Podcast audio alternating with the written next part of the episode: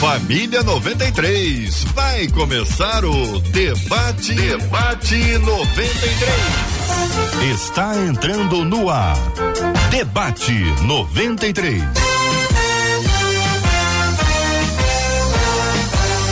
Realização 93 FM. Um oferecimento Pleno News. Notícias de verdade. Apresentação J.R. Vargas. Alô, meu irmão. Alô, minha irmã. Aqui fala. J.R. Vargas, estamos de volta, começando aqui mais uma super edição do nosso debate 93 de hoje. Que a bênção do Senhor repouse sobre a sua vida, sua casa, sua família, sobre todos os seus, em nome de Jesus. Bom dia para os nossos queridos debatedores presentes no debate 93 de hoje. Bom dia para o querido pastor Cezinha Cita. Cezinha, muito bom dia. Seja bem-vindo ao debate 93 de hoje, meu irmão. Seu microfonezinho, Cezinha. Agora sim, querido. Olá, olá. bom dia, JR. Bom dia ouvintes da Rádio 93. Que bom, que bom estar aqui com vocês. Um grande privilégio para mim sempre, JR. Alegria, Obrigado. querido. Muita alegria tê-lo aqui no Debate 93 de hoje. Bom dia para a pastora Tati Teixeira também aqui na mesa do Debate 93. Bom dia, JR. Bom dia, queridos ouvintes e todos os pastores aqui presentes. É uma honra estar mais uma vez aqui com vocês. Muito obrigado. Conosco no programa de hoje, pastor Samuel Soares. Seja bem-vindo ao Debate 93 de hoje, pastor. Olá, JR. Bom dia. Bom dia aos amigos aqui na na mesa, é você que nos acompanha mais uma edição do debate. Que seja um tempo de muita edificação para nós, viu? Que assim seja, meu querido irmão, pastor Giancarlo conosco também aqui no debate 93 de hoje. Bom dia, pastor Giancarlo. Bom dia, JR, meu amigo, que alegria estar aqui mais uma vez, celebrando esse tempo, esse dia com vocês, com todos os debatedores, com os nossos ouvintes e seguidores também da Rádio 93. Maravilha, meu irmão. Marcela Bastos também está no debate 93 de hoje. Bom dia, Marcela. Bom dia, JR, nossos amados debatedores, nossos queridos ouvintes que já nos aguardam com expectativa lá na nossa página do Facebook. A Sula Moreira disse assim: Bom dia, eu sou a Sula, estou acompanhando vocês de Arraial do Cabo, é a região dos lagos, ligada com a gente. Corre lá no nosso Facebook, Rádio 93.3 FM. Você aproveita, compartilha e já diz que o debate 93 começou. A animação também lá pelos lados da região serrana, JR. Hum. No nosso canal do YouTube, a Letícia Viana de Oliveira disse assim: Graça e paz, eu sou a Letícia Viana de Petrópolis. Bom dia e vamos que vamos aprender mais e mais. É isso aí, Letícia. Nosso canal 93 FM Gospel já chega, já dá aquela curtida e diz que o debate 93 já começou com vários ensinamentos para você nesse dia e durante toda essa semana. O WhatsApp está aberto 21 968038319 21 96803 8319. Muito bem, minha gente. A participação dos nossos queridos e amados ouvintes segue firme e forte. Você fala com a gente no debate 93, vai interagindo, vamos conversando. Quero ouvir a sua voz, sua palavra no debate 93, além de interagirmos aqui com os nossos queridos debatedores. Vamos tratar sobre esse assunto aqui e eu peço toda a sua atenção, porque esta é uma pergunta, ou estas são perguntas recorrentes, são daquelas que sempre voltam, porque tem sempre alguém com esse tipo de preocupação. Como é que a gente aplica o tema do debate de hoje? É agora. Este é o debate 93 com J.R. Vargas. Muito bem, minha gente, ouvinte dizendo: sei que a Bíblia diz que a luz não tem comunhão com as trevas. Mas o que de fato podemos considerar trevas? Não existem pessoas dentro da igreja que são mais trevas que muitos não convertidos? Quais devem ser os parâmetros que determinam essa comunhão? O que é ser luz segundo a Bíblia? Quero saber o que você está achando sobre esse assunto. Luz e trevas, comunhão. A Bíblia fala sobre esse assunto. Onde é que a Bíblia fala sobre esse assunto? Vamos começar com essa, porque os nossos queridos debatedores vão nos pontuar biblicamente né, vão nos ajudar a entender do ponto de vista bíblico aonde a Bíblia diz que não pode haver comunhão entre a luz e as trevas. E na sequência, o que de fato podemos considerar trevas? Há aqueles que aplicam esse tema à questão do casamento, outros trazem a sociedade, outros trazem inclusive a amizade. Trevas e luz, há comunhão entre elas? Se não há, que tipo de não há nós podemos aplicar aqui? Queridos debatedores, deixa eu dar mais uma vez um alô, pastor Cezinha Cita, pastora Tati Teixeira, pastor Samuel Soares, pastor Jean Carlos, Giancarlo, os quatro microfones estão abertos. Quem quer começar?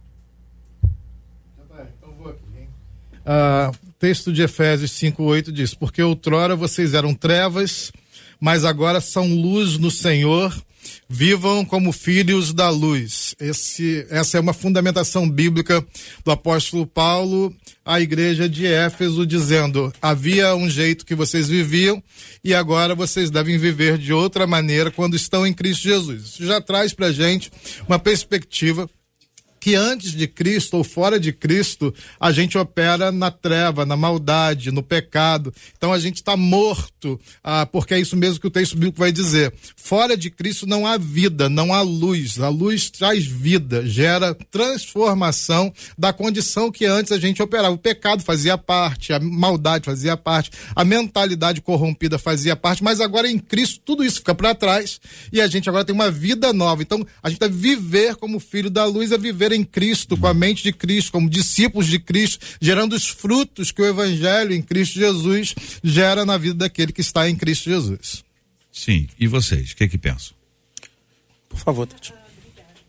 É, me veio uma palavra no coração que está lá em 1 João, de 1, um, um, né, capítulo 1, de 5 a 7, fala: a mensagem que Cristo nos deu, que anunciamos a vocês. Deus é luz e não há nenhuma escuridão. Portanto, se dizemos que estamos unidos com Deus e ao mesmo tempo vivemos na escuridão, então estamos mentindo com palavras e ações. Porém, se vivemos na luz, como Deus está na luz, então estamos unidos uns com os outros e o sangue de Jesus nos purifica de todo pecado. Né? Andar na luz é realmente ter a, aquela revelação da palavra de Deus. E se você quer ter a revelação da palavra de Deus, você tem que ser conhecedor dessa palavra. Você tem que se relacionar com essa palavra todos os dias, né? E realmente não tem como ter é, é, união entre as trevas e a luz. Quando, como o pastor aqui falou, abriu falando, a gente, quando a gente não tinha Jesus, né, a gente tinha uma mente corrompida, a gente agora veio a luz, quando a luz vem e bate na nossa vida, a gente tem uma transformação, é uma nova vida, é um, um, é um novo ser. Ah, por favor, ah, ah, talvez para tentar trazer um pouco mais para uma luz de praticidade, né, avançando um pouco dessa questão eh, primária da conceituação, um personagem bíblico, eh, uma, uma das figuras mais importantes do Antigo Testamento. Me refiro ao profeta Daniel, mas eh, pensando em profeta Daniel, não imagine aquele senhor já de idade, com cabelo branco, ou barba, ou calvo, já acima do peso. Não imagine um jovem. Daniel surge na história como um menino, um jovem. E ele, jovem, daí falando de jovem, você vai imaginar tudo que atrai, tudo que possa fazer a cabeça de um jovem, né? De fama, de poder, de, de influência, de festas. Imagina um jovem vivendo sua juventude. Esse jovem é levado para viver no palácio da maior potência de sua época. Então, Daniel não está na marginalidade, Daniel não está fora do grande centro, Daniel está no olho do furacão. E diz a narrativa bíblica que Daniel, dentro desse espaço, que com certeza era suntuoso, era belíssimo, era luxuoso, eh, imagina uma coisa incrível: Daniel está dentro desse espaço. Diz a narrativa bíblica que Daniel, dentro desse espaço, decidiu não se contaminar, decidiu não uh, desfrutar de tudo aquilo que aquele espaço oferecia. Daniel conseguiu ser, naquele momento, naquele espaço, ao longo daqueles anos, Daniel conseguiu ser luz, Daniel conseguiu ser referência. Então, Daniel está dentro daquele espaço, Daniel entra e sai, Daniel cumprimenta, Daniel trabalha, Daniel ah, ah, cumpre um, um expediente, Daniel está servindo, mas ainda assim, Daniel não se contamina. Então, ele consegue estar dentro, ele consegue ah, transitar por aquele espaço sem se misturar naquele espaço a tal ponto de ser mais um. Sem se dobrar o sistema, né? Pastor Cezinha. Cezinha. Muito legal, muito bom ouvir meus irmãos aqui falarem. Que assunto importante, JR, a gente tocar, né? Cada vez a gente é, vê isso sendo mais difícil, né? Você entender quem de fato é luz e quem de fato é, não é. é. Agora, a Bíblia fala em Colossenses, capítulo 1, no verso 13, diz assim: Pois ele nos resgatou do império das trevas, do reino das trevas, e nos transportou para um outro reino, que é o reino do Filho do seu amado. Então, é, eu creio que é uma questão de governo, é uma questão de reino, né? O, acho que o pastor Jean começou falando sobre isso também. Então, é sobre uma transição. Então, são dois ambientes bem diferentes. É, andar nas, nas trevas ou viver na luz são lugares bem diferentes. E a Bíblia fala que são reinos, ou seja, se você está no reino da luz, você tem um outro rei, você tem um outro governo, você tem outros valores, você tem outra moeda, você tem outra linguagem. E quando a Bíblia fala de luz, é, em João, capítulo 1, no verso 5, a Bíblia diz, fala, falando de, de luz, ele diz: a luz brilha nas trevas, e as trevas não a derrotam. Ou seja, Amém. a luz sempre vai vencer as trevas, Amém. As trevas nunca vão conseguir derrotar a luz, e ele diz: o próprio Cristo é a luz, ele é a luz que brilha sobre os homens. Então, sobre conceituação, para mim é isso, é uma questão de reino e governo. Quem está nas trevas é, pode até ter uma falar, né, ter um, usar algumas linguagens gospels, mas é, governado por outra pessoa, né? E a Bíblia fala que Cristo é essa luz que vai então iluminar o nosso caminho, né? Iluminar nossa vida. Nosso querido ouvinte, quando nos encaminha, a nossa ouvinte, quando nos encaminha o tema, ela nos faz lembrar da segunda carta de Paulo aos Coríntios, capítulo 6, versículo 14 em diante. Vou relembrar aqui o coração dos nossos ouvintes. Não vos ponhais em julgo desigual como com os incrédulos. Não vos ponhais em julgo desigual com os incrédulos. Porquanto, que sociedade pode haver entre a justiça e a iniquidade? Ou que comunhão da luz com as trevas. Versículo 15 continua: Que harmonia entre Cristo e o maligno, ou que união do crente com o incrédulo. 16. Que ligação há entre o santuário de Deus e os ídolos, porque nós somos santuários do Deus vivente, como ele próprio disse: Habitarei e andarei entre eles, serei o seu Deus e eles serão meu povo. Versos 17 e 18. Por isso, retirai-vos do meio deles Separai-vos, diz o Senhor, não toqueis em coisas impuras, e eu vos receberei. Serei vosso pai, e vós sereis para mim filhos e filhas, diz o Senhor Todo-Poderoso. Relembrando, não vos ponhais em julgo desigual com os incrédulos. Incredulidade, porquanto que sociedade pode haver entre justiça e iniquidade, iniquidade, ou que comunhão da luz com as trevas, trevas. Então há uma conexão entre incredulidade, iniquidade e trevas. Uhum. Como associar ou aplicar ou trazer isso para a nossa realidade aqui, com base na pergunta que a nossa ouvinte fez? Ah, é uma questão é, extremamente prática, né? Como o pastor Cezinha disse aqui, muito bem é uma questão de mentalidade de reino. Então, é impossível associar JR. É, e aí a gente precisa lembrar o seguinte, porque quando a gente pensa é, a, a vida cristã, é, talvez associe a vida eclesiástica. Não é isso que o texto bíblico está falando. Porque é possível que você se vista é, como um cristão, é possível que você uh, frequente lugares, ambientes religiosos. É possível que você fale um evangeliquez fluente.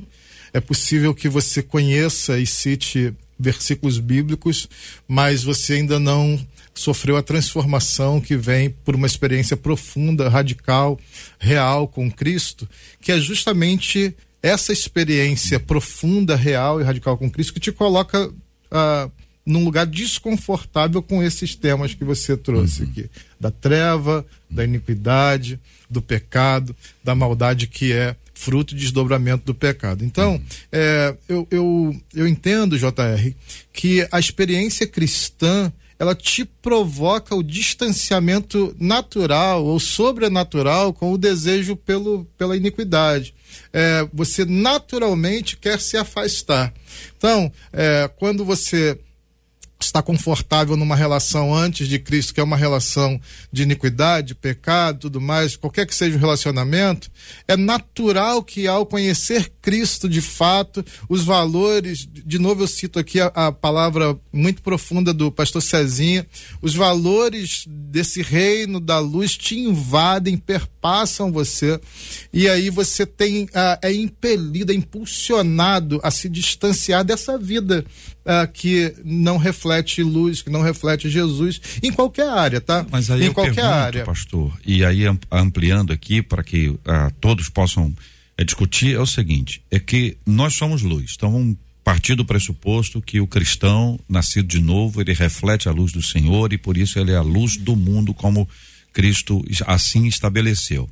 Então, neste caso, a pergunta é: as trevas, as trevas desaparecem porque chegou a luz? Ou nós temos que nos afastar das trevas porque nós somos luz? É, é um processo e é o outro também. É? É, são os dois São os processos. dois? São os dois. Primeiro porque você é cheio do Espírito, você é ah, como o texto mesmo diz, né? Você leu, nós somos nós nos tornamos em, em Cristo a habitação Uhum.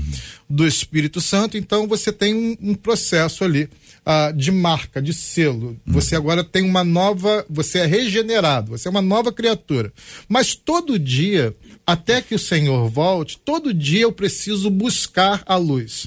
E todo dia eu preciso me afastar das trevas. Então, é um processo de regeneração, mas nesse processo tem também as decisões por uma vida a íntima, próxima, sujeita, submissa às- ao Santo dos Santos, ao Senhor dos Senhores. Cezinha, na mesma linha, querido, é, as trevas desaparecem porque nós somos a luz do mundo, refletindo a luz do Senhor, ou nos afastamos das trevas? Ou os dois, como disse o pastor.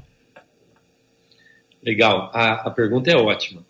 É, a gente só tem que definir, é, JR, é, o, que, o que são trevas. É porque às vezes nós estamos chamando de trevas pessoas, né? E dizendo, eu vou me afastar de pessoas. Há, uma linha tênue aqui, a gente tem que ter muito cuidado. Porque se somos a luz, nós temos uma função.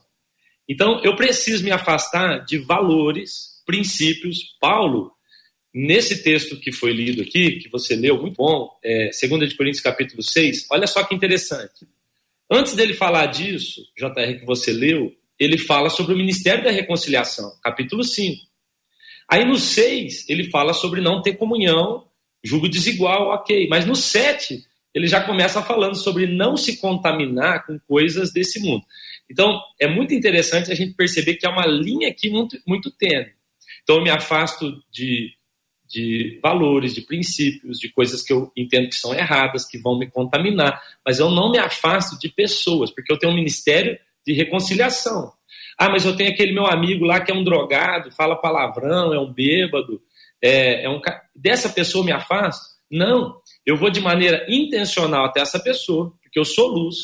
E aí, no meu relacionamento com ela, é muito importante a gente lembrar que o mundo era treva até que Deus liberou sua palavra, haja luz. Ou seja, as trevas serão trevas até que a palavra venha. Então, lâmpada para os meus pés, luz para o meu caminho, é a sua palavra. Então, as trevas continuarão sendo trevas até que a gente libere a palavra de Deus que está dentro de nós. O verbo, como a irmã aqui, a pastora Tati falou. Então, eu, eu entendo que nós devemos nos afastar dos valores mundanos, dos valores é, escuros. Né? É, você tem um anjo de luz chamado Lúcifer, que de repente vira anjo de trevas, simplesmente porque ele mudou de valor, ele mudou de princípio. Então, eu me afasto daquilo que me contamina. É, eu não quero, eu não quero isso para a minha vida. Isso não faz parte de mim. Mas as pessoas em si, eu preciso me aproximar delas porque a, as trevas são exatamente a ausência dessa luz e palavra que eu carrego dentro de mim. Então, a gente não pode, na sua palavra, pastor, confundir trevas com pessoas. Embora alguns chamam pessoas de trevosas. tem gente que fala assim, não, tem um amigo meu que é trevoso. Aquilo ali, eu não, não ando com ele não. É, é a tendência que a gente tem de personificar as trevas. Veja como esse é um assunto complexo, a gente tem essa tendência. Vamos relembrar, o texto falou de incredulidade, de iniquidade e trevas. Então, trevas, incredulidade, iniquidade.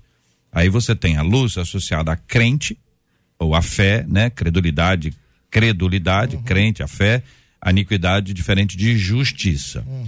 Então, é, vamos considerar isso porque para a gente exemplificar é muito importante. Nós estamos no rádio. O rádio é um lugar de dar exemplo. É. Né? De olha, isso assim, isso assim, a gente consegue ter a dinâmica de dar exemplo e o exemplo ajuda as pessoas a entenderem claramente isso. Então, quando a Bíblia diz a luz não tem comunhão com as trevas, lido o texto bíblico, já compreendemos aqui, parece que é consenso que não está falando de pessoas, Sim. nós estamos falando de, de, de algo que vai além disso, de pessoas, de indivíduos, e aí eu trouxe essa reflexão. É, a gente deve é, se afastar das trevas, ou à medida que a gente avança, as trevas diminuem.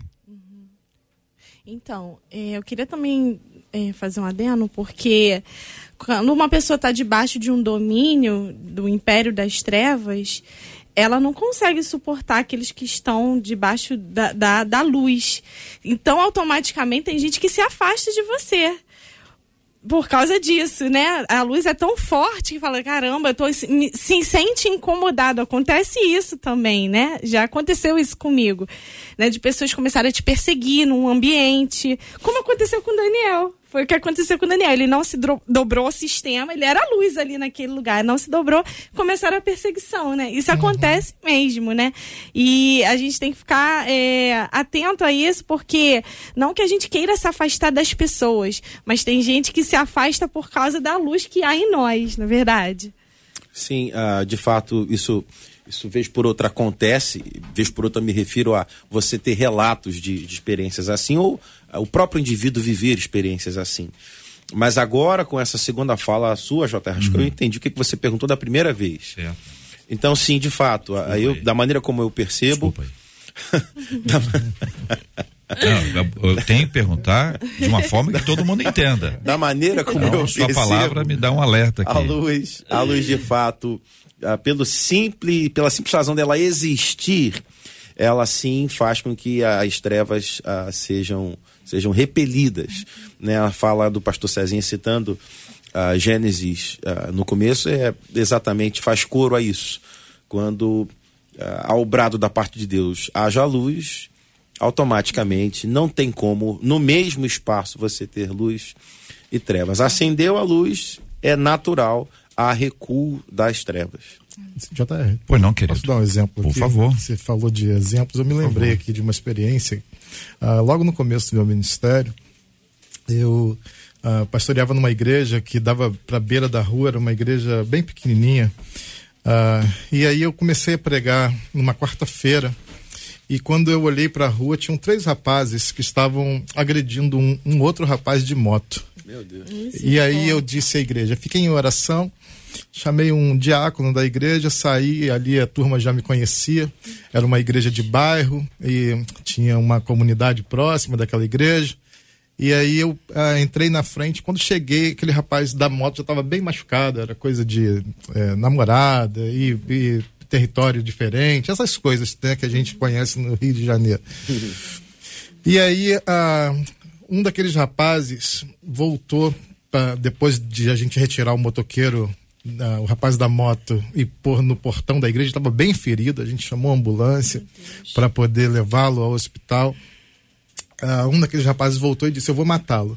E eu disse: Aqui na igreja, você me conhece, eu sou pastor, você não vai matar ninguém em nome de Jesus. E ele disse: Então eu vou levar a moto. Eu disse: Aqui está a chave, eu mesmo estou te dando, pode ir, vai com a moto embora.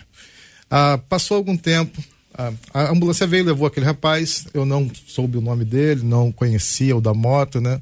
Passou algum tempo, eu fui comprar um plano de celular e o vendedor disse: Foi aqui que você, nessa igreja, que você ajudou o Alexandre. E aí uh, eu disse: Quem é Alexandre? E ele me contou a história do rapaz da moto E eu disse, como é que ele tá? Calma aí. Pegou o telefone, ligou para uma irmã, ela disse, a paz do Senhor, pastor, uma irmã assembleiana, mulher de oração, e ele contou quem era que estava falando com ela, ela começou a chorar e disse, pastor, há muito tempo eu orava pelo meu filho, depois daquela experiência, ele teve no hospital, ficou internado, quando saiu do hospital, foi di direto para a igreja, para nossa igreja, se reconciliou e hoje está no Ministério Uau. de Juventude e é uma benção. Passou mais um tempo e eu recebi um telefonema saindo da igreja no domingo de manhã uh, e alguém me disse com uma voz rouca, paz do Senhor, meu pastor. E eu disse, quem é que está falando? A paz do Senhor, quem é que está falando? Meu pastor, eu acabei de sair da prisão. E eu disse, o que é que está acontecendo? uh, o que é que está acontecendo? Né? E ele disse, você não se lembra, mas um dia, um tempo atrás, eu ia acabar com a vida de uma pessoa, ia ser o meu primeiro e único assassinato. Eu estava muito revoltado com aquela pessoa e você disse você não vai matar ninguém em nome de Jesus. Eu recuei porque alguma coisa diferente aconteceu quando você liberou aquela palavra e eu fui preso depois porque fiz uma besteira e lá eu me converti Uau. e hoje eu sirvo, estou no ministério de uma igreja pentecostal ah, e hoje esse rapaz lidera um centro de recuperação chamado Valentes de Davi. Aleluia. É a transição na prática do que a luz faz quando a palavra é liberada e alcança o coração, ela acaba com as trevas. Isso é maravilhoso. É maravilhoso. Isso é um exemplo prático para o entendimento dos nossos ouvintes sobre o poder que Deus tem. O poder Amém. do Senhor. Onde ele chega, as coisas mudam. A experiência é, aponta isso e a fundamentação bíblica é riquíssima para a gente poder compreender a realidade desse processo maravilhoso de Deus na nossa vida. Marcela Bastos chega com a fala dos nossos queridos ouvintes. São perguntas, às vezes são histórias. E aí, Marcela? Estão perguntando, estão contando. Uma das nossas ouvintes disse assim: Olha, gente, o problema é que eu conheço muita gente que se diz cristão, mas anda mais contaminado pelas trevas do que aqueles que não são. Diz essa ouvinte. Outro ouvinte disse assim: quando a gente vê a luz eu penso que logo as trevas clareiam. Não tem para ninguém quando a luz chega. Agora tem duas perguntas. Um dos nossos ouvintes pergunta assim: não seriam as trevas a nossa própria natureza humana? Primeira pergunta. A segunda é: a modernidade dos tempos dentro das nossas igrejas não estariam transformando trevas em luz? É a segunda pergunta. Como é que é a segunda? Se a modernidade dos tempos agora o dentro que que é das é nossas igrejas. Eu quero saber o que, que é isso. É, é. Vamos perguntar para essa vamos ouvinte. Perguntar, ver é. se traz, se Porque dá o exemplo modernidade, da, é modernidade. Para um, um é uma coisa, né? Para outro, é. é. Tem impressão que a gente vai ficar assim, nessa, nessa, nessa vibe aí, Marcelo. É, correndo o risco de falar sobre alguma coisa vezes, que não seja né? música, o estilo de música, se a cor da parede, se tem luz, fumaça. Eu não sei se é isso, né? Mas isso pode ser também. Vamos começar por essa que é um pouco mais, mais fácil, mas o Marcela, podemos pedir a essa ouvinte que deu Vamos, uma esclarecida? Aqui, e a pergunta anterior é trevas, ah, tá na mesma linha, né? Se não é a nossa própria natureza humana. A nossa própria natureza humana. Então, quando a Bíblia fala de trevas, nós podemos aplicar dizendo que está se referindo à nossa natureza humana, queridos? Me parece que há espaço para isso também. Hum. Uh, se seus olhos forem bons, todo o teu corpo terá luz. Uh, se, se a gente considerar, ainda no livro do Gênesis, o que a Bíblia fala sobre nossos primeiros pais e a queda, é considerar que uh, de lá para cá a natureza humana eh, sofreu e se deteriorou né? Eu, eu sempre gosto de, de deixar esse espaço para considerar que uma coisa terrível que a gente possa ouvir, por exemplo, num noticiário, uh, não necessariamente, eu diria, é algo exclusivamente fora daquele indivíduo. Então, você ouviu um, um crime, alguma coisa que foi noticiada, e você vai dizer, nossa, isso é uma ação espiritual é, maligna. E eu diria, é, não nego que seja isso. Mas também é importante considerar que há no coração do homem maldade, há iniquidade. Né? Inclusive, por isso há necessidade de sermos redimidos, de sermos transformados. Então, ah, dá para considerar que é, esse, essa terminologia trevas habita o coração humano? Eu diria que sim. É possível e é necessário que se considere. Até para que se responsabilize também os seres humanos. É, é isso, gente? Vocês concordam? Pastor Jean, pastor Cezinha, pastora Tati. Vai, Cezinha. Eu concordo. Não, eu concordo. Eu acho que é, dentro da teologia que eu creio, nós fomos livres do poder do pecado e não livres da presença do pecado. Então, nós vamos ter que continuar lutando. A nossa natureza, ela é, ela vai é, passar por isso, ela tem inclinações e a gente vai ter que lutar contra isso. Eu creio que quando a gente tem um encontro com Cristo, é, todo o nosso corpo é iluminado, toda a nossa natureza ela é iluminada.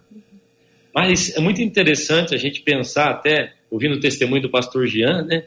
Muito interessante a gente pensar que ah, isso não é agora é, um motivo para a gente descansar, para a gente simplesmente dizer, pronto, fui iluminado e, e acabou. Uhum. Agora não tem mais necessidade de eu me preocupar com isso.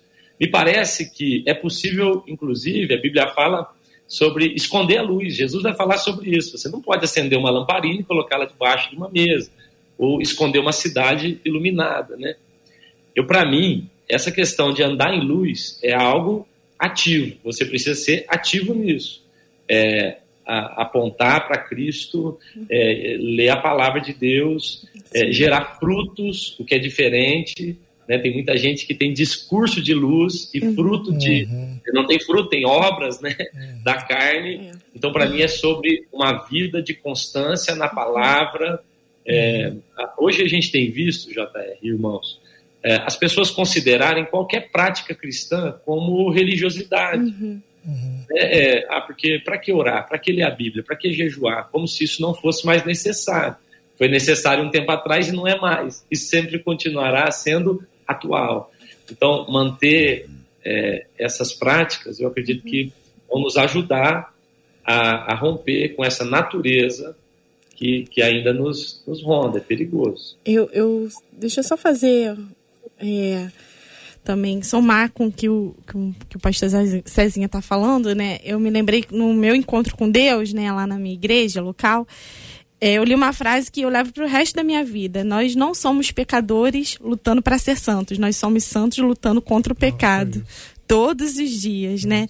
E aí eu, eu penso nisso todos os dias. Por isso que lá em Romanos fala que nós somos entregues à morte todo dia. Nós temos fraquezas, debilidades, como todo ser humano tem.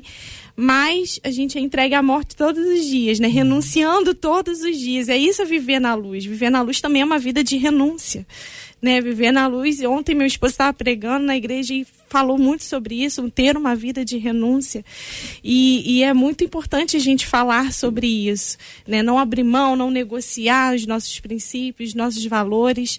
É, como o pastor Cezinha falou, né, o linguajar aí, evangeliquez, uhum. que todo mundo tem, falar bonito, né, falar um, né, como um, um, eloquente, falar bonito, um pregador eloquente, mas a árvore não é conhecida pelos dons, a árvore é conhecida pelos frutos. Ô Tati, pastora Tati, é bacana isso que você falou, que é, é, o que eu penso também, é por onde eu entendo a questão da, da fé, da luz e das trevas, porque, como você disse, nós somos santos lutando contra o pecado, né? Porque a gente normalmente aborda essa temática a partir do, do Gênesis 3 uhum. e a gente esquece do 1 e 2, uhum. que é, é exatamente nós não fomos gerados no Gênesis 3. Uhum. Nós fomos gerados no Gênesis 1 e 2. Uhum. Então a gente acaba esquecendo essa parte que é tão significativa e importante, que é a criação ali, o, a intimidade. Nós somos ah, nós somos processo de Deus, nós somos gerados em Deus, Ele mesmo forma o homem do pó da terra e sopra o sopro de vida, nós temos lastro de Deus. É a intervenção do pecado é que, uh, de alguma maneira, embaça todo esse processo. Então, o que, que Jesus veio fazer? Ele veio resgatar aquilo que se havia perdido. Jesus veio resgatar, porque, na verdade, ah, nesse, nessa aproximação, nesse toque do pecado, nessa relação com o pecado, a gente se perde. Então, nós somos luz. Sim. Nós somos luz, nós somos filhos da luz. A gente é filho de Deus, o nosso Pai, ele é, ele é o eterno, ele é o santo, santo, santo. Então, ah, quando a gente, a gente deveria, na verdade, estranhar, não quando alguém é regenerado e dá frutos e abençoa. Ah, esse não é o processo de estranhamento, esse é o processo padrão. O estranhamento é quando alguém vive uma vida inteira nas trevas, no pecado, perdido, porque ele está fora do propósito para o que foi criado. Nós fomos criados para a glória de Deus, né? Esse é o nosso processo Aí, criativo. aí eu preciso de alguns esclarecimentos também. Agora que quem está na dúvida sou eu. A vida, a vida é assim. Um dia você tem certezas. No mesmo dia você tem dúvidas. Faz parte, né, do processo do nosso aprendizado. Então, vamos lá. Nós somos pecadores ou não?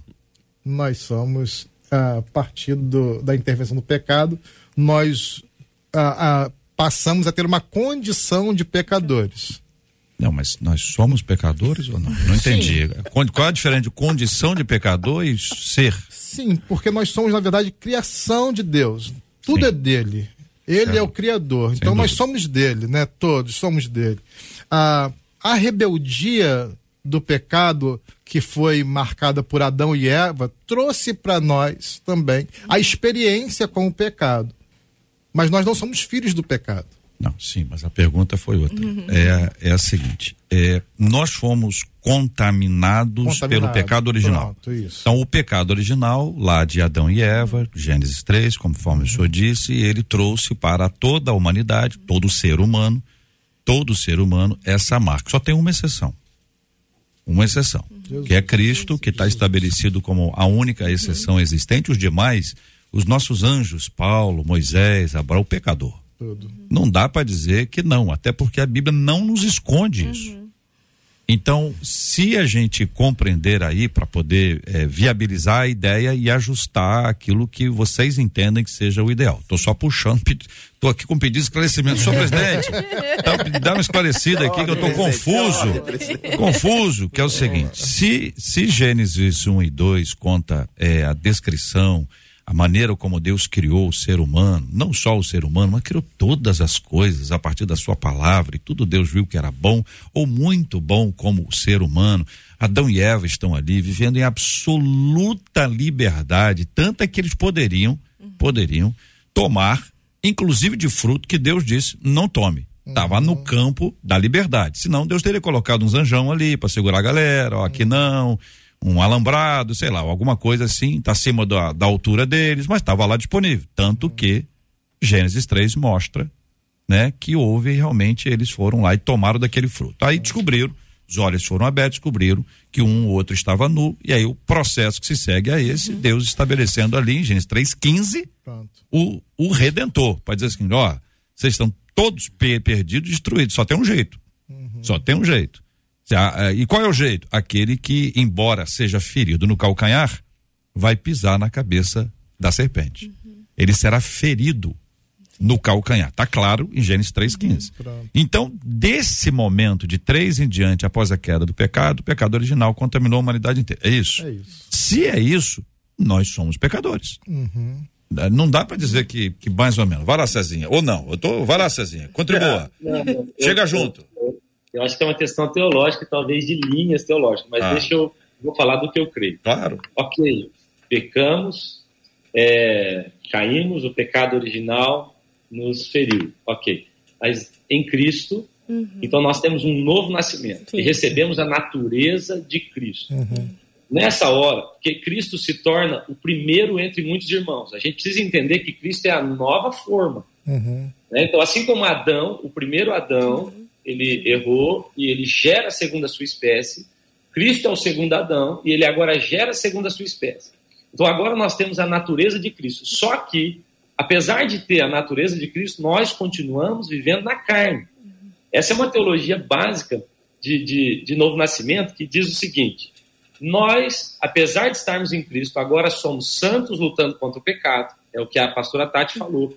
Antes, antes nós éramos pecadores tentando vencer de alguma maneira, matando bode, fazendo de tudo para tentar ter um pouquinho da presença de Deus.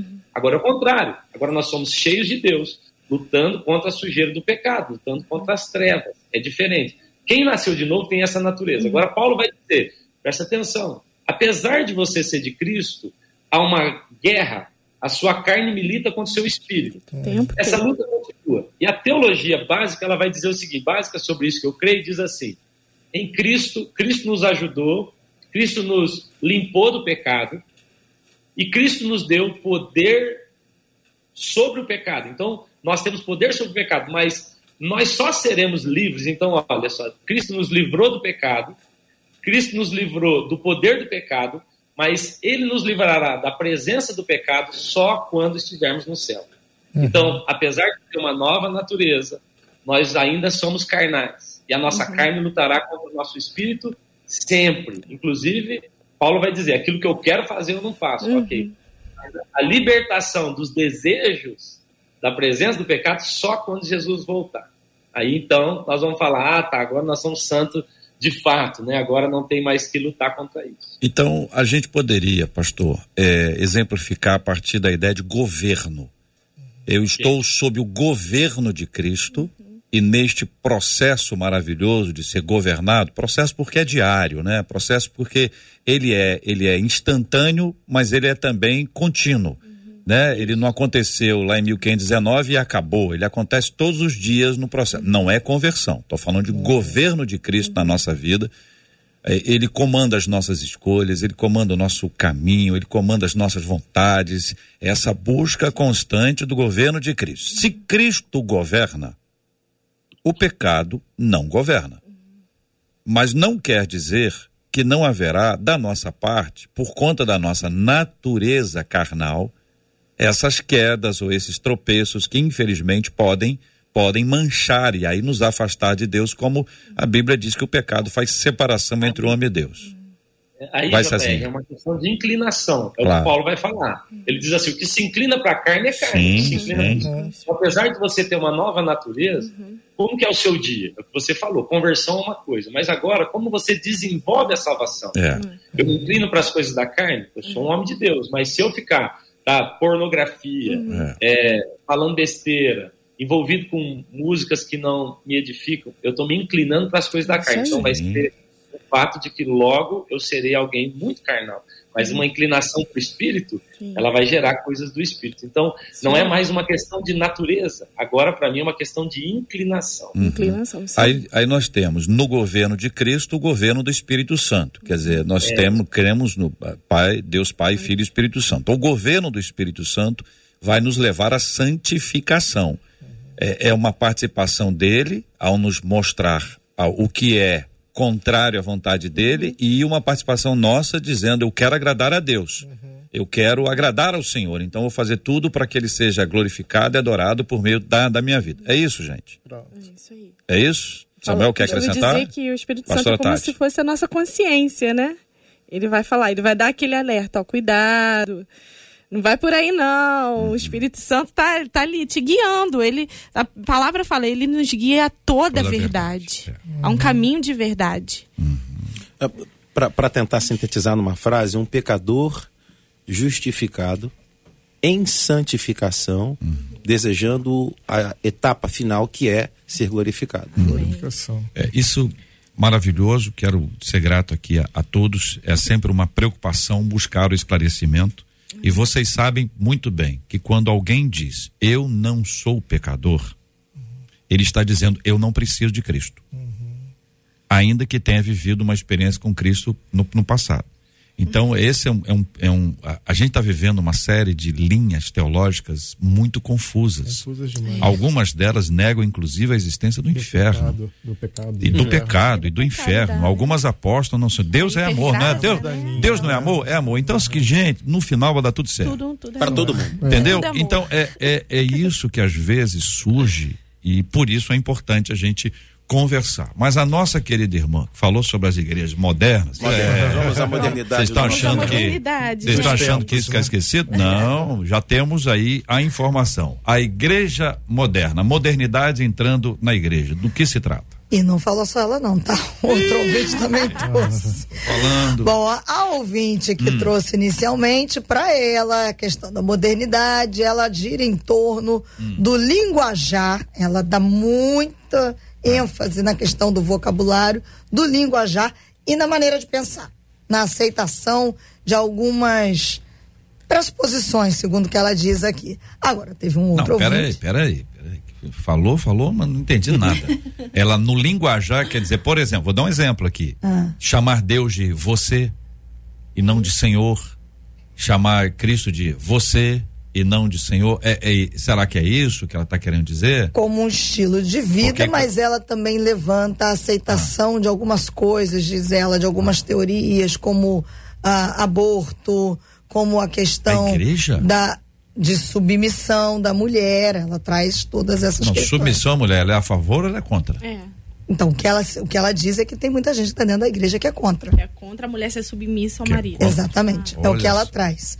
E aí, em paralelo a isso, Aí começam os exemplos. Vai lá. um outro ouvinte diz: Ah, você falou das igrejas, né, Hum. com paredes pretas. Ó. Ele já logo disse: Ah, mas no meu caso eu acho que é isso aí mesmo. É, o ouvinte é. mandou. É eu queria que falasse disso, pra mim isso é modernidade, pra mim isso é treva dentro da igreja. Treva dentro da um igreja, tá. Só porque é parede Mandou. preta. Por causa da parede preta. Ele traz especificamente isso. Ele logo levantou a mãozinha aqui pra mandar e falar. Me pastor- perguntaram não, mas eu vou falar, disse ele. Giancarlo, pastor Giancarlo, o senhor é o, assim, digamos, com muito respeito aqui, é o, é o mais antigo da mesa. Fora eu. Fora eu. 22 Eu, eu sou, eu sou, eu tô, eu tô há mais tempo. O senhor tá, é novo em relação a mim, mas em relação aos demais, talvez seja um pouquinho. Então, eu quero perguntar ao senhor o seguinte, pastor Giancarlo, o senhor, o senhor a- a- quando que o senhor abraçou a fé? A sua conversão, o senhor tinha quantos anos? Eu, eu nasci num lar cristão, mas eu tive uma experiência ah, radical com Jesus, apesar de, de muito novo já ah, ter o entendimento da minha fé e inclusive por- porque sou batista, né? ah, a gente tem o batismo por imersão, por, por decisão voluntária. Ah, diferente de outras denominações, Sim, então me batizei tem com demora anos, eu responder tive uma experiência com Cristo. Faz tive uma experiência assim. com Cristo na minha adolescência, 16 anos. Ah, sim. Então tem 16. Que o senhor deu uma volta pra falar isso aí. Pelo amor de É Deus, hein, quis, pastora eu quis Tati? deixar explicado dessa vez. Tá querendo justificar muito. Então é o seguinte: é, o senhor não viu, na sua adolescência, igreja utilizando luz cenográfica. Não, o senhor não, não, viu. eu via, mas O era aquela senhor- celofane, o sabe? senhor- sim, mas pro teatro, pro teatro, teatro. pro teatro. Teatro, né? O senhor não viu, o senhor não viu na sua igreja, quando o senhor era criança, adolescente, igreja com PA completo, sonzão. Não, não vi. O senhor não viu na sua igreja é, é, como é que é o negócio do gelo seco? O senhor não viu gelo seco Deus. na sua Você igreja? lembra o que é Foi Foi cristal? na ferida, hein? Cristal? Cristal? Não. Não lembra, não? Que é que é Aque- cristal? aque- aquele amplificador móvel que ia no violão. Ah, no violão, É. sim, sim, perfeito. E muitos dos nossos ouvintes que são cristãos há mais tempo não viram nem a bateria. É a bateria. Nem a bateria, nem a guitarra. Então é o seguinte, veja bem, irmãos, tem muita coisa que chegou à igreja e atrapalhou. Atrapalhou. Tem gente que realmente. Agora, não seria também uma questão de gosto pessoal? Dizer o seguinte: olha, eu não gosto de parede preta, eu não gosto de luz cenográfica, eu não gosto de. Eu não gosto, não gosto desse tipo de música, não gosto desse tipo de pre- pregação, esses pastores aí sem terno. Entendeu? Eu não gosto. Eu não gosto de pastor sem terno, pastor sem gravata, eu não gosto. Entendeu? As pessoas. machucando. Não é isso? As pessoas têm ó, direito a dizer, não tem direito? Hein, pastora Tati, que é a mais jovem aqui entre nós. As pessoas não têm direito de dizer? Direito elas têm. Agora, não é. é uma questão de gosto pessoal. Entendeu? Vocês três, cariocas, tá certo? Cezinha vive num outro ambiente, outro habitat. Outro habitat. Depois ele vai descrever como eram as igrejas de 1519. Mas vocês não acham que essas mudanças elas ferem algumas coisas e para muita gente a modernidade entrando na nossa igreja, especialmente nos nossos cultos? Porque tudo isso que eu falei aqui era possível em culto jovem Ok. ou em teatro, Retiro, tudo que eu falei.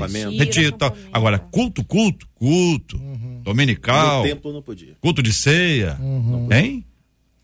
Então, a pergunta é, é, que deve ser feita, com todo respeito ao, à leitura mais conservadora do- do- dos nossos ouvintes, e eu quero dizer que eu respeito mesmo qualquer percepção ah, o desejo, a nostalgia deles, né? Eu, eu não quero ser desrespeitoso com isso, mas o tempo muda e as questões estéticas também.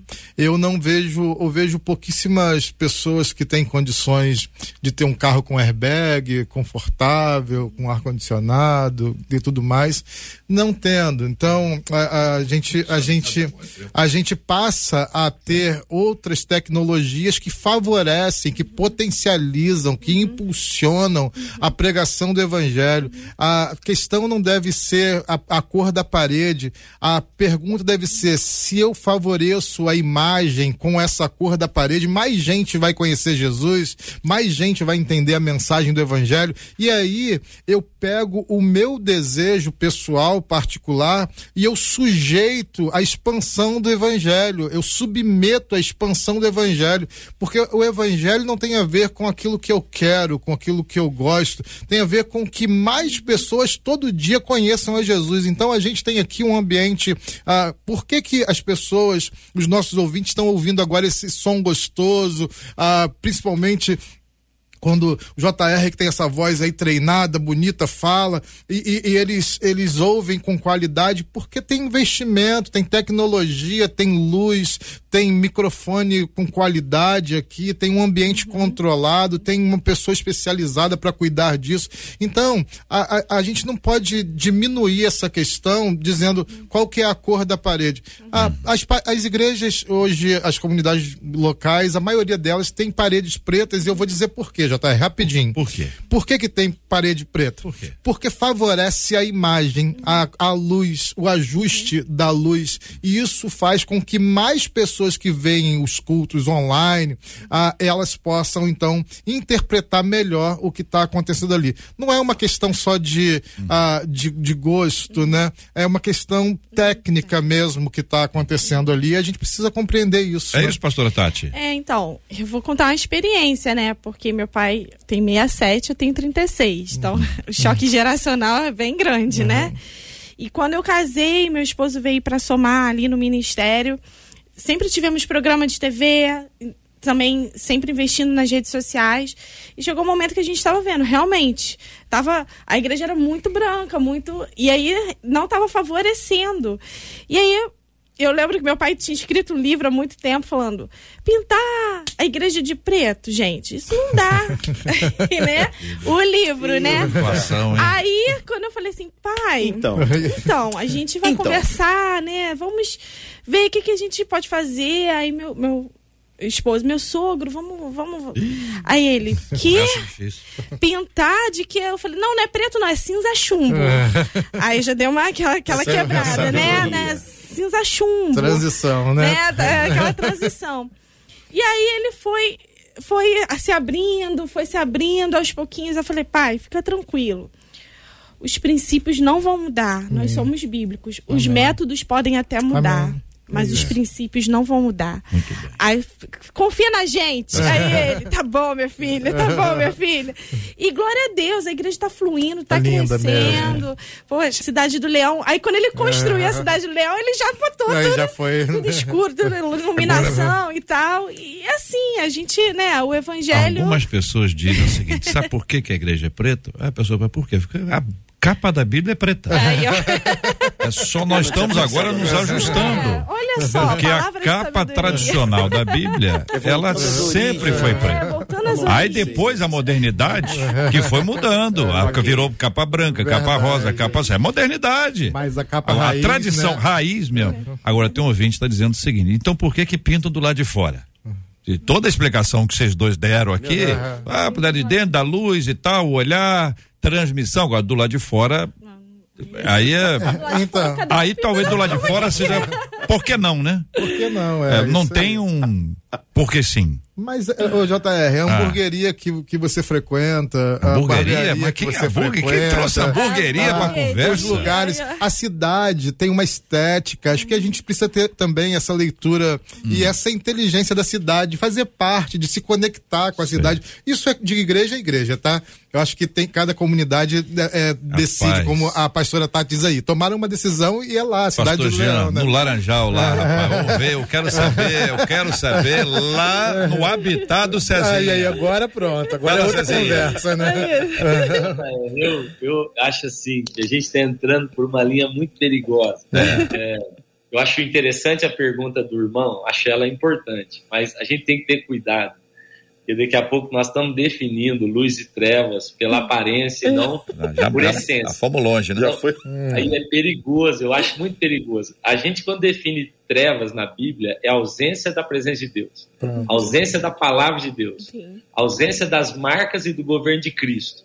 Então, por exemplo, você tem no Antigo Testamento o Templo de Salomão ou o Tabernáculo de Moisés, que eram maravilhosos. E Deus fala: Eu vou restaurar a tenda de Davi, que era simples e que. Então você encontra, por exemplo, a montanha onde Deus está, Deus está lá, mas o povo acha estranho, é muito estranho Deus estar na montanha. Então eles fazem o seu próprio culto. Aí tem ouro, tem louvor, tem palavra, é, tem até pastor lá, que é Arão, mas Deus não está lá, né?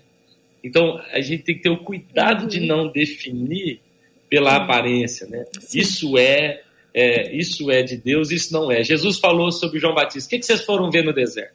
Vocês foram até uma igreja lá no deserto, no meio do nada. Vocês foram ver o que lá? Um caniço? Não, vocês foram lá porque Deus está lá. É, eu, aqui em Laranjeiras do Sul, aqui no interior do Paraná, né, a gente encontra, assim, algumas vezes pessoas com limitações. Nós pintamos a nossa parede preta aqui na nossa igreja. Olha aí, ó. E aí a gente Olha aí. ouvia, Mais um, ó, tamo junto. a gente ouvia coisas assim. Ah, agora- essa igreja é da maçonaria. Falava, "Meu Deus." mesmo. Olha aí, Não, mas ó. era desse nível mesmo. É mesmo? É, é desse nível. Não, e a gente corre um grande risco. E você sabe, ô JR, que a gente Ah. vai encontrar é, muitas vezes, né? A Bíblia nos garante né, que é possível você ter uma ótima aparência e uma péssima essência. Né? Até mesmo Verdade. é, expulsando demônio, curando enfermos e profetizando, e Jesus fala, nem te conheço. né? Eu creio que é sobre descobrir a essência, entender. Deus está lá, Deus está nesse lugar, que às vezes você está assim, nos, nos maiores. Eu já estive né, em grandes catedrais, né, em outros lugares, até em outros países, e você diz: Deus não está aqui. Deus não está aqui. Aí você vai numa garagem, né, ali toda adaptada. Eu fui outro dia em uma que a- a- o púlpito de pregação era uma tábua de passar roupa. E, e Deus ali, celebrando tudo aquilo, verdade. E aí Deus celebrando tudo aquilo. Então é, é maravilhoso a gente perceber que não é sobre. Mas é, mas é isso, pastor. É que eh, parece que a gente precisa, sim, eh, respondendo ao ouvinte, explicitar. Olha, a questão não é a parede. Uhum, Muito bom. A questão não é o formato do púlpito. uhum. Né? Ninguém discute. Bom, a gente aqui não discute mais É, a bola de neve com a sua prancha e tal, porque ela tem uma história. Ela tem. eh, Se a gente conseguisse estudar a história, eh, a origem dessas coisas, a gente diz, ah, que legal. Eu, pelo menos, eu penso assim: eu vou lá na história, vejo lá a origem. Cara, a origem foi no- normal. Foi a origem seguinte: ó, precisamos usar isso aqui, precisamos de alguma coisa para colocar a Bíblia e as pessoas seguem a vida. Então, parece que algumas pessoas vão sempre valorizar demais a questão da estética acima da questão da essência. É essência Então você vai brigar o tempo inteiro.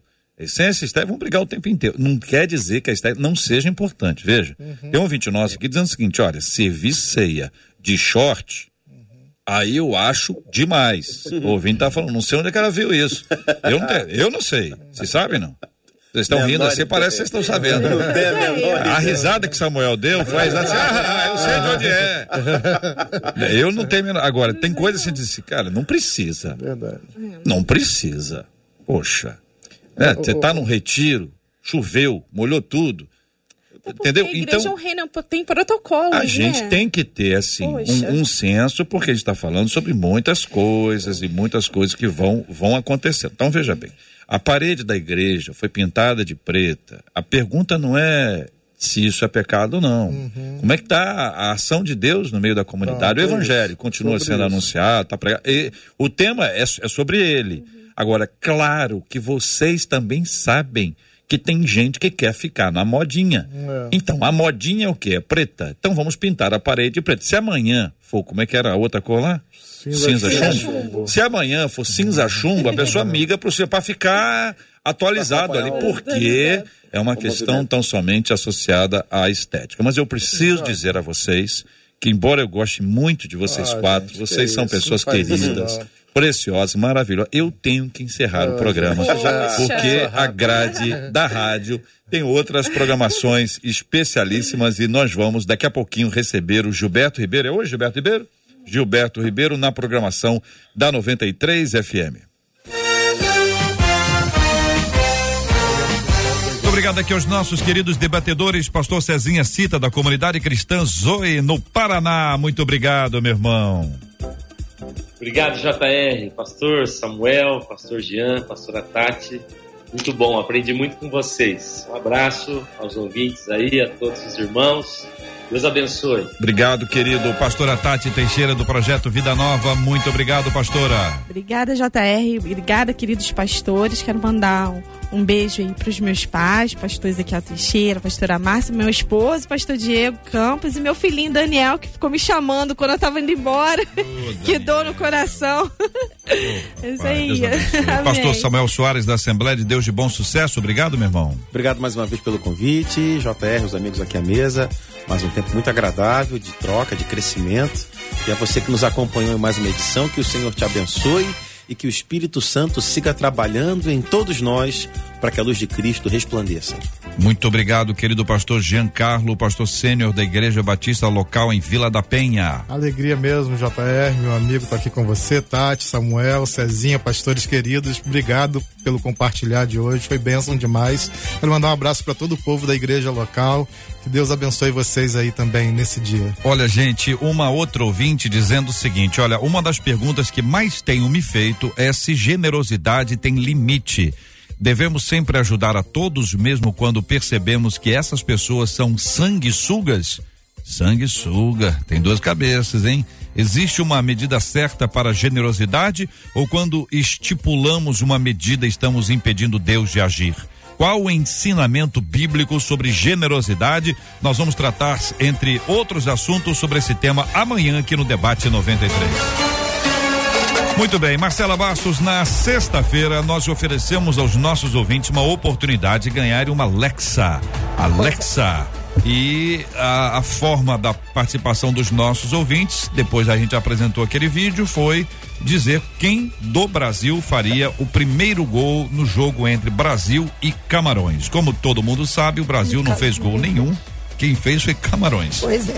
E nós perdemos o jogo e os nossos ouvintes não Perderam a ganharam. Não É. ganharam Alexia. É, aí o que é que acontece? Enfim, a participação foi muito grande, foi uma participação generosa. Eu quero agradecer os nossos ouvintes. Aí Alexa, Alexa acumulou, acumulou. Eu cheio de expectativa descobri que na verdade acumulou e quem ganhou foi o Galo Jacó e, e a Vanese. E, eu que fiquei já fizeram vídeo, Pois inclusive. é, isso que eu vou contar para os ouvintes, que eu fiquei felicíssimo aqui, porque eu gosto muito deles. Eles fazem um pro- programa sensacional no sábado, às 11 horas da manhã. Você tem que assistir.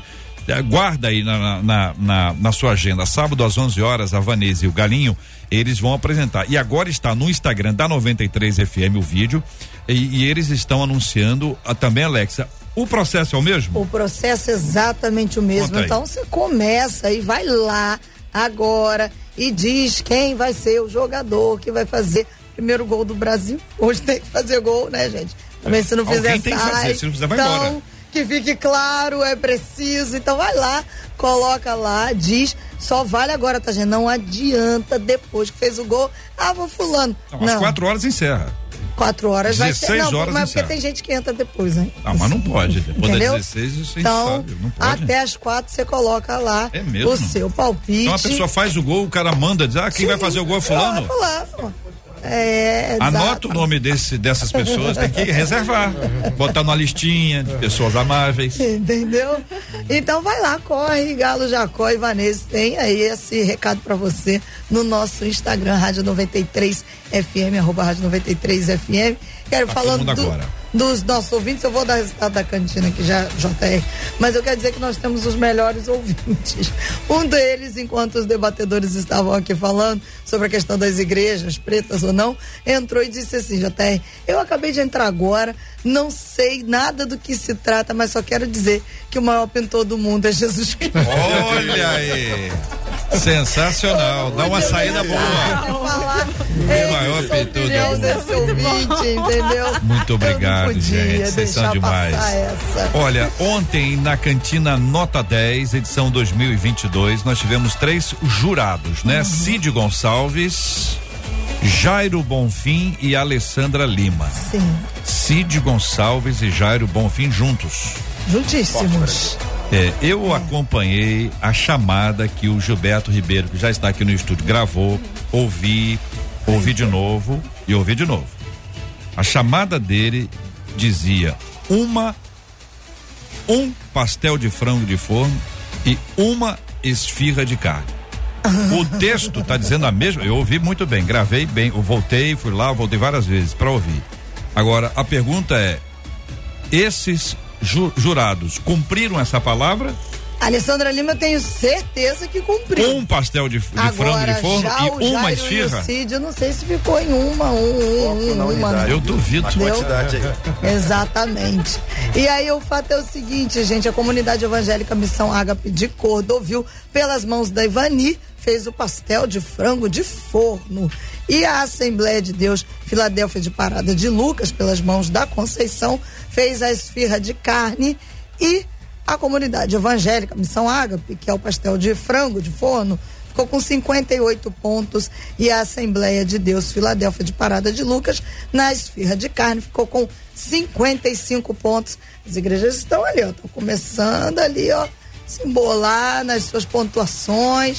Daqui a pouco surgem as três finalistas que vão concorrer aí a esse prêmio maravilhoso. Uma cozinha novinha aí, é, um presente aí da Facilite, da Gazil Equipamentos, além de o um segundo lugar, pode levar para cá, para casa não, né? No caso, para a cantina da igreja, cinco mil reais em compras para começar 2023 a cantina abastecida. Muito bem, muito obrigado aos nossos queridos irmãos das duas igrejas e de forma especial a Ivani e a Conceição. São as meninas que trabalham ali no dia a dia, prepararam o pastel de frango de forno e a esfirra de carne. Que Deus abençoe a vocês todos em nome de Jesus. Vamos orar juntos então, minha gente? Vamos?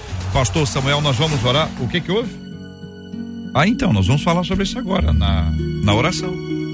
Hoje é aniversário da Pitica. Conhece a Pitica? Pitica é a senhorita Adriele Duarte. Ela está aqui, pastor Samuel, entre nós já há algum tempo e nós hoje celebramos o dia do seu aniversário. Ela deve estar fazendo uns 12 anos. Já pode trabalhar com essa idade, pastor Samuel?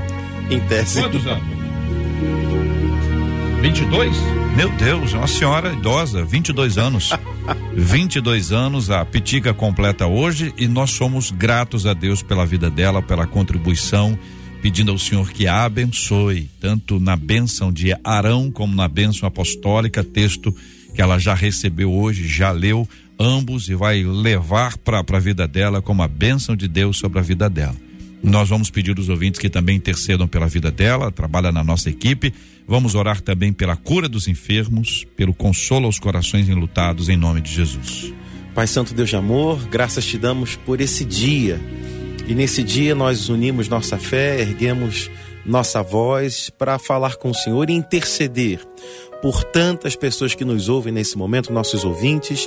Intercedemos por aqueles que hoje necessitam de cura, aqueles que necessitam de um toque da tua parte que produza saúde nos seus corpos, em seus corações e almas.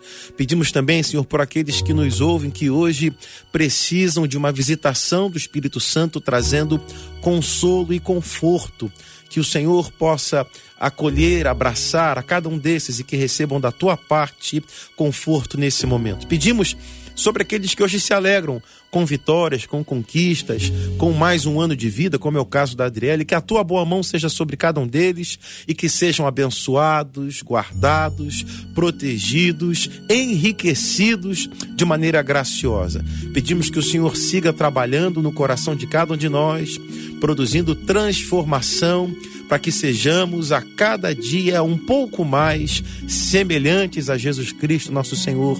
Tudo isso te pedimos em nome do Pai, do Filho e do Espírito Santo. Dizemos amém. Que Deus te abençoe. Você acabou de ouvir Debate 93.